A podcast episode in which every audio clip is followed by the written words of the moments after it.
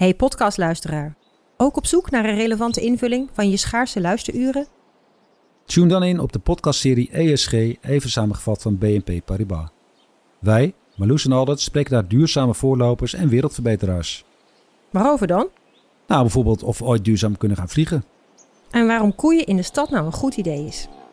Dat en meer, elke twee weken in een nieuwe aflevering. Dus abonneer je. E S G, even samengevat.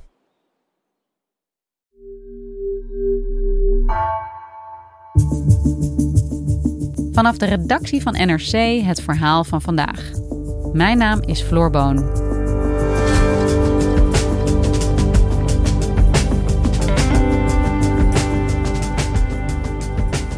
Facebook zaait verdeeldheid en Instagram heeft een negatief effect op het zelfbeeld van tienermeiden. Dat blijkt uit interne documenten die een hoge functionaris naar buiten bracht. Juurd Eijsvoogel blikt terug op de hoorzittingen in de Amerikaanse Senaat deze week, waarin deze klokkenluider uitgebreid aan het woord kwam. Is het gigantische Facebook nog wel in staat om te veranderen?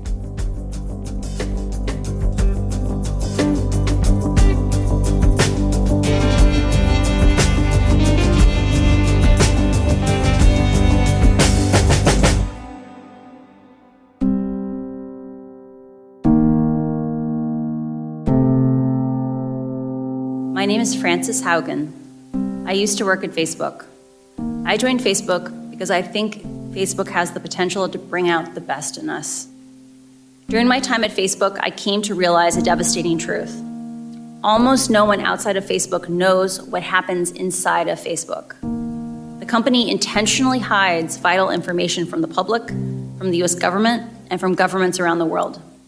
Frances Haugen is een vrouw van zevenendertig die een hele carrière in, de, in Silicon Valley achter de rug heeft. Ze heeft bij Google gewerkt, bij Pinterest gewerkt en andere bedrijven. En ze is ruim twee jaar geleden door, door Facebook gevraagd om daar te komen werken. En toen zei ze, dat wil ik wel, maar ik wil wel werken op de afdeling die zich bezighoudt met wat ze noemen integriteit. Dus de integriteit van, van verkiezingen, dat die niet eh, ondergraven worden als het ware. Eh, tegen nepnieuws en, en misinformatie. En ze is inderdaad op zo'n afdeling terechtgekomen. Uh, maar kreeg al na, ja, eigenlijk vrij snel de indruk dat die afdeling wel, wel bestond. En uh, zijn werk deed en, en onderzoek deed. Adviezen gaf aan topmanagement van Facebook. Maar dat er uiteindelijk te weinig mee werd gedaan. The thing I saw at Facebook over and over again was there were conflicts of interest between what was good for the public and what was good for Facebook. And Facebook over and over again chose to optimize for its own interests, like making more money. I don't trust that they're willing to actually invest what needs to be invested to keep Facebook from being dangerous. En dat vond ze dermate frustrerend dat ze, toen ze ook nog naar een arbeidsconflict uh, vertrokken is, uh, voordat ze vertrok ook nog heeft gedacht, weet je, ik neem, ik neem een hoop documenten mee waarmee ik kan staven wat er mis is bij Facebook.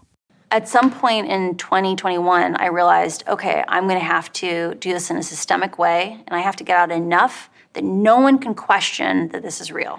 Een vrouw met een missie. Dus. Een vrouw absoluut met een missie die ze op verschillende manieren heeft geuit. Dus eerst is ze met die documenten die ze heeft meegenomen naar de Wall Street Journal gestapt. Die hebben op basis daarvan een hele serie de afgelopen weken artikelen geschreven. En ze heeft dus ook deze week getuigd in het congres, in een commissie van de Senaat, eh, waarin ze nog eens uitlegde eh, wat er volgens haar allemaal mis is bij Facebook. The choices being made inside of Facebook are disastrous. For our children, for our public safety, for our privacy, and for our democracy. And that is why we must demand Facebook make changes. Dus Frances Haugen is een klokkenluider. Iemand die haar aanklachten met documenten ondersteunt. En zij heeft besloten, zou je kunnen zeggen, dat het tijd is voor Facebook om te veranderen en om verantwoording af te leggen. Ja, heel, heel sterk. En uh, zij heeft ook verteld in een interview met, uh, met de Wall Street Journal dat ze daar ook over gepraat heeft met haar moeder. Haar moeder is dominee. En uh, wat zij zag, uh, wat er gebeurde bij sociale media, en dat, nou ja, dat is ook wel bekend, dat bijvoorbeeld in Myanmar uh, ja, daar een soort, soort genocide op de Rohingya heeft plaatsgevonden. En dat is mede mogelijk geworden doordat daar de, de militairen op Facebook een enorme haatcampagne tegen die, tegen die moslimminderheid hebben gevoerd. En dat heeft Facebook niet in de gaten gehad, te laat in de gaten gehad, geen greep op gehad. Uh, en daar zag je dus ja, de schadelijke gevolgen van zo'n sociaal medium en van Facebook. Daar heeft ze dus met de moeder over gepraat en dacht ja, uh, wat moet ik hiermee? En die moeder zei ook, ja, als jij het gevoel hebt dat er mensenlevens op het spel staan, eh, dan, eh, dan moet je doen wat je kan om dat, dat te voorkomen. Nou kijk, ze had minder dan twee jaar bij Facebook gewerkt. Uh, dus dan denk je, ja, hoe, hoe stevig staat zo iemand in zijn schoenen? Uh, en dat bleek tijdens die senaatszitting eigenlijk. Ze beheerste de materie volledig, was rustig, maakte haar eigen punten. En uh, ja, dat is denk ik, daarbij werd duidelijk dat Facebook in haar een, uh, een tegenstander van formaat heeft. En waarschijnlijk zullen we nog meer van haar horen. I came forward at great personal risk because I believe we still have time to act. But we must act now. I'm asking you, our elected representatives, to act.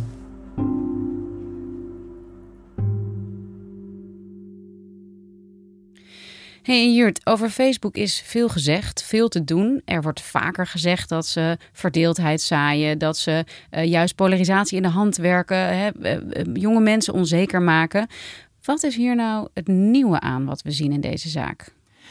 Het nieuwe is dat wat zij heeft laten zien met die documenten, dat Facebook daarmee bezig is. Dus er is een deel van dat bedrijf, er zijn afdelingen binnen dat bedrijf, die zich er ook grote zorgen over maken. Dus daar vindt een discussie plaats. Daar is onderzoek naar gedaan dat die problemen benoemt. En dat onderzoek is gedaan door Facebook zelf. Dus dat maakt het natuurlijk explosiever dan als mensen van buiten dat zeggen. En wat zijn die belangrijkste onthullingen uit die documenten die Frances Haugen van Facebook heeft meegenomen? Ja.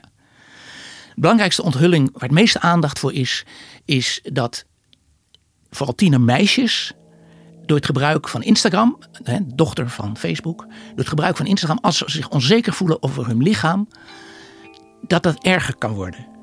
En dat ze daardoor depressiever kunnen worden dan ze toch al zijn.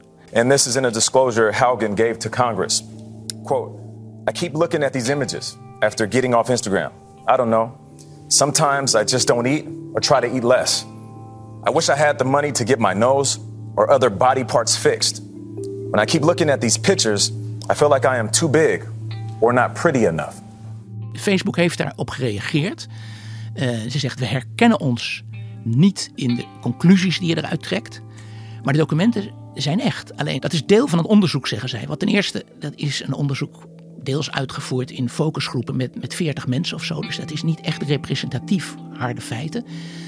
Maar bovendien moet je erbij in acht nemen, zegt Facebook. In that research, which doesn't didn't get talked about, is that many teens actually find, in fact, two out of three, um, actually find that they are able to uh, get more, more help or or their support through their engagement on, on Instagram. So they indicated that that when they see content about somebody's journey to recovery or uplifting content, that actually can be helpful to them.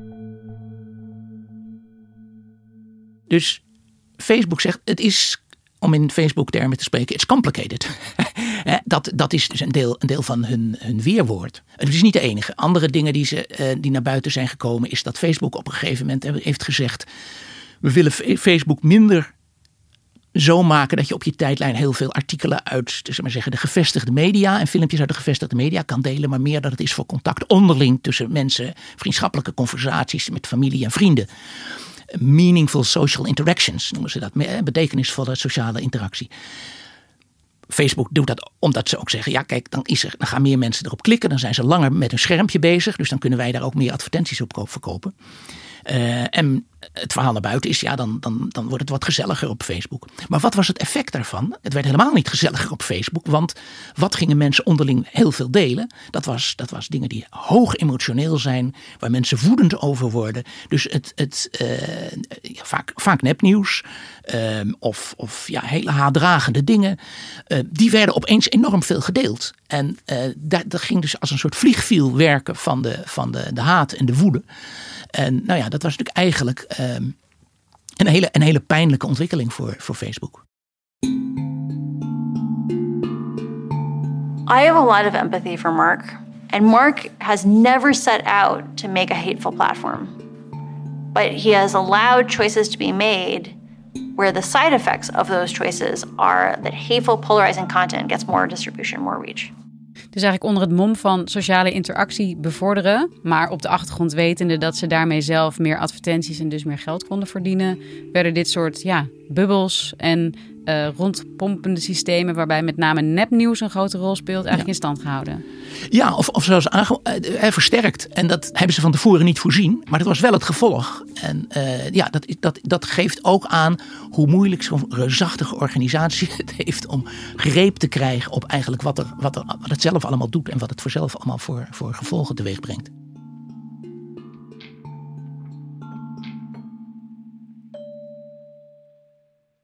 En de grote storing, Juurd, van deze week, waarbij en WhatsApp en Instagram en uh, Facebook zelf helemaal plat lagen. Uh, dat is niet eerder zo voorgekomen. Is daar nog een verband?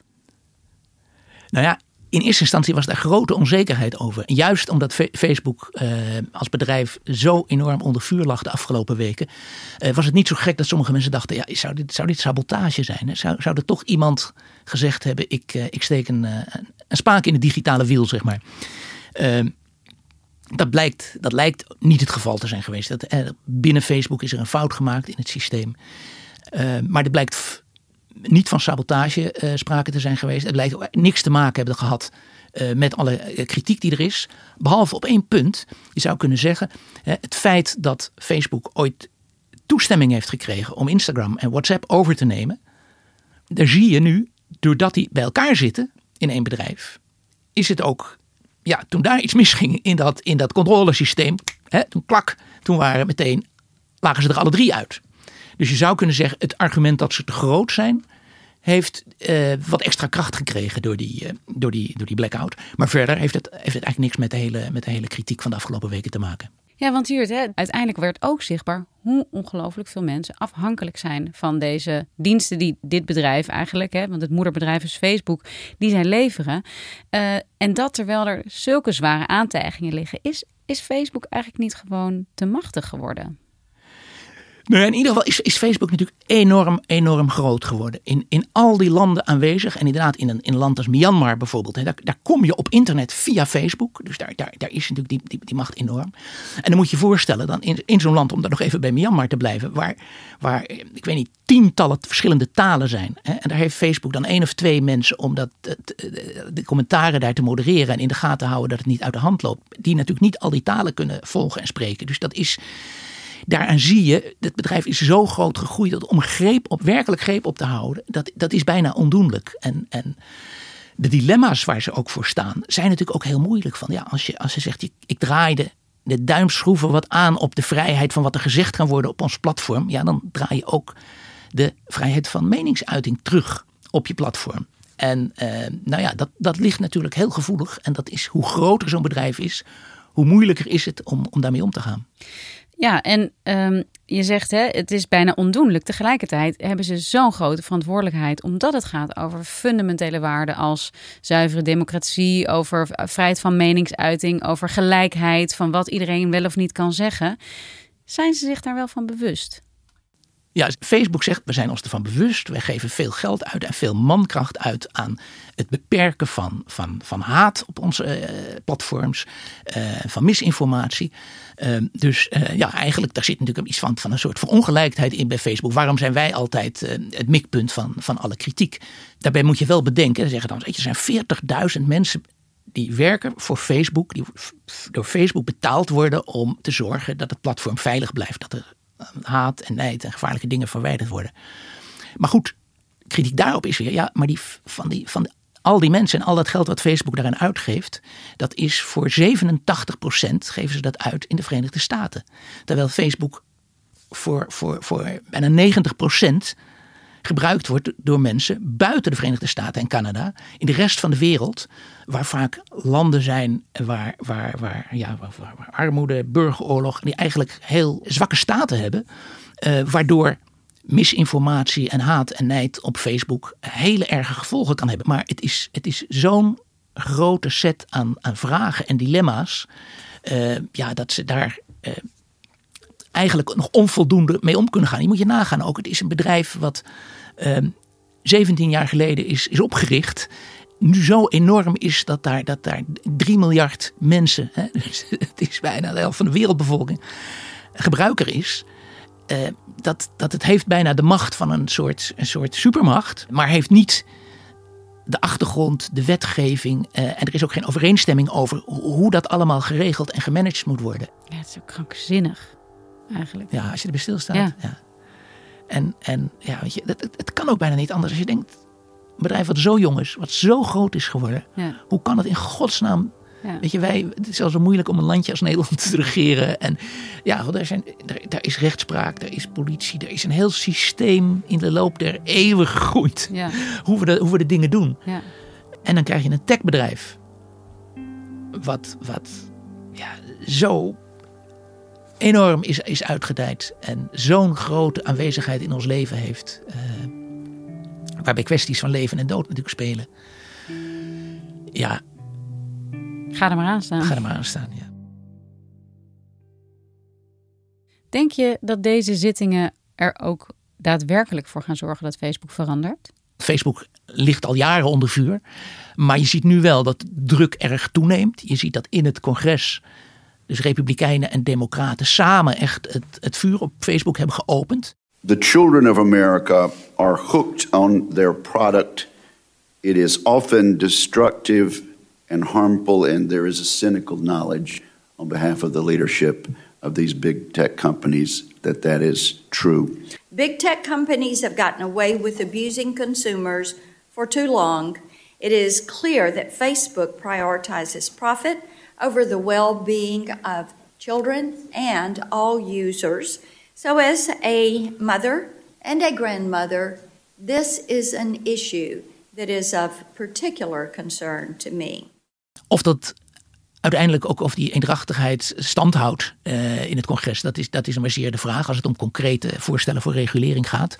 Maar ik denk waar je bijvoorbeeld wel kan zien dat Facebook daar schade aan kan ondervinden. Uh, keer op keer in het, dan zo'n senator die roept, Uh, dit is het morele failliet van Facebook. Nou, dat is, dat is natuurlijk nogal wat. Het wordt dan een paar keer herhaald. Dat wordt uitgezonden op het nieuws. Ieder jaar komen de vers afgestudeerde mensen van de grote universiteiten in Amerika op de arbeidsmarkt. En dan is er een soort concurrentiestrijd tussen de, tussen de big tech bedrijven. Wie, wie kan ze aantrekken? Ja, ik denk dat ze zich zeer zorgen moeten maken. Ja, willen de volgende generatie die straks afstudeert, wil die nog wel, of de volgende, het volgend jaar al, wil die nog wel bij een bedrijf als Facebook werken? Als die zo onder kritiek staat en zoveel uh, verwijten krijgt uh, als, als uh, ja, de echte uh, ultieme bad guy.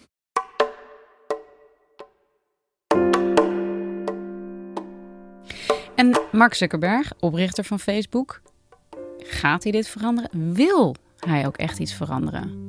Nou, hij, hij zegt dat hij voor, voor regulering is. Dat, dat hij vindt dat het gereguleerd moet worden. En in twintig achttien onder meer heeft hij dit gezegd. What I think we've learned now across a number of issues, not just data privacy, but also fake news and foreign interference in elections, is that we need to take a more proactive role and a broader view of our responsibility.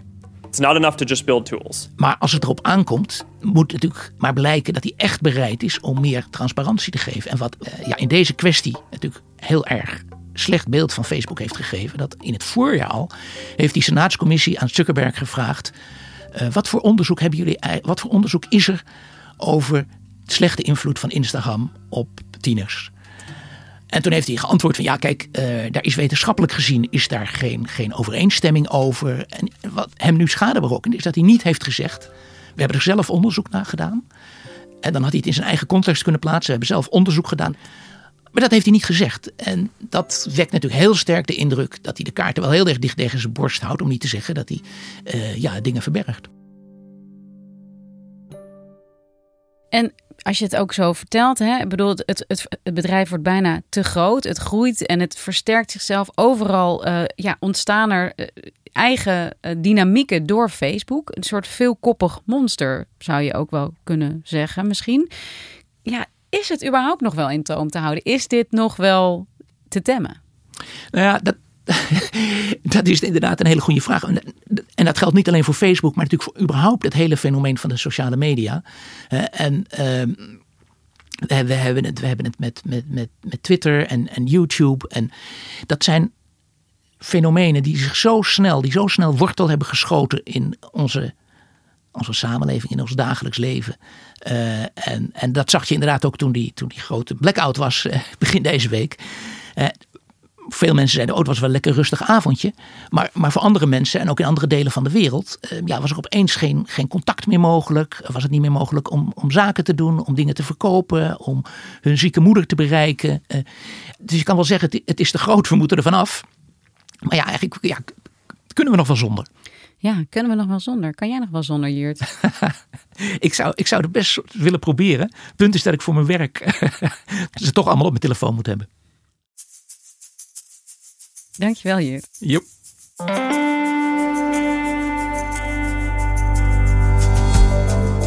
Je luisterde naar Vandaag, een podcast van N R C. Eén verhaal, elke dag. Deze aflevering werd gemaakt door Weike van Koolwijk en Jeroen Jaspers. Dit was Vandaag. Maandag weer. Wil je nog een andere serie luisteren? vijfentwintig jaar geleden werd de beruchtste kindermoordenaar van België gearresteerd. Marc Dutroux. Wat is zijn stempel geweest op de Belgische geschiedenis? Journalisten Gabriella Ader en Anouk van Kampen zoeken het uit in de podcastserie De Schaduw van Dutroux. Luister nu al de eerste drie afleveringen in de N R C Audio App.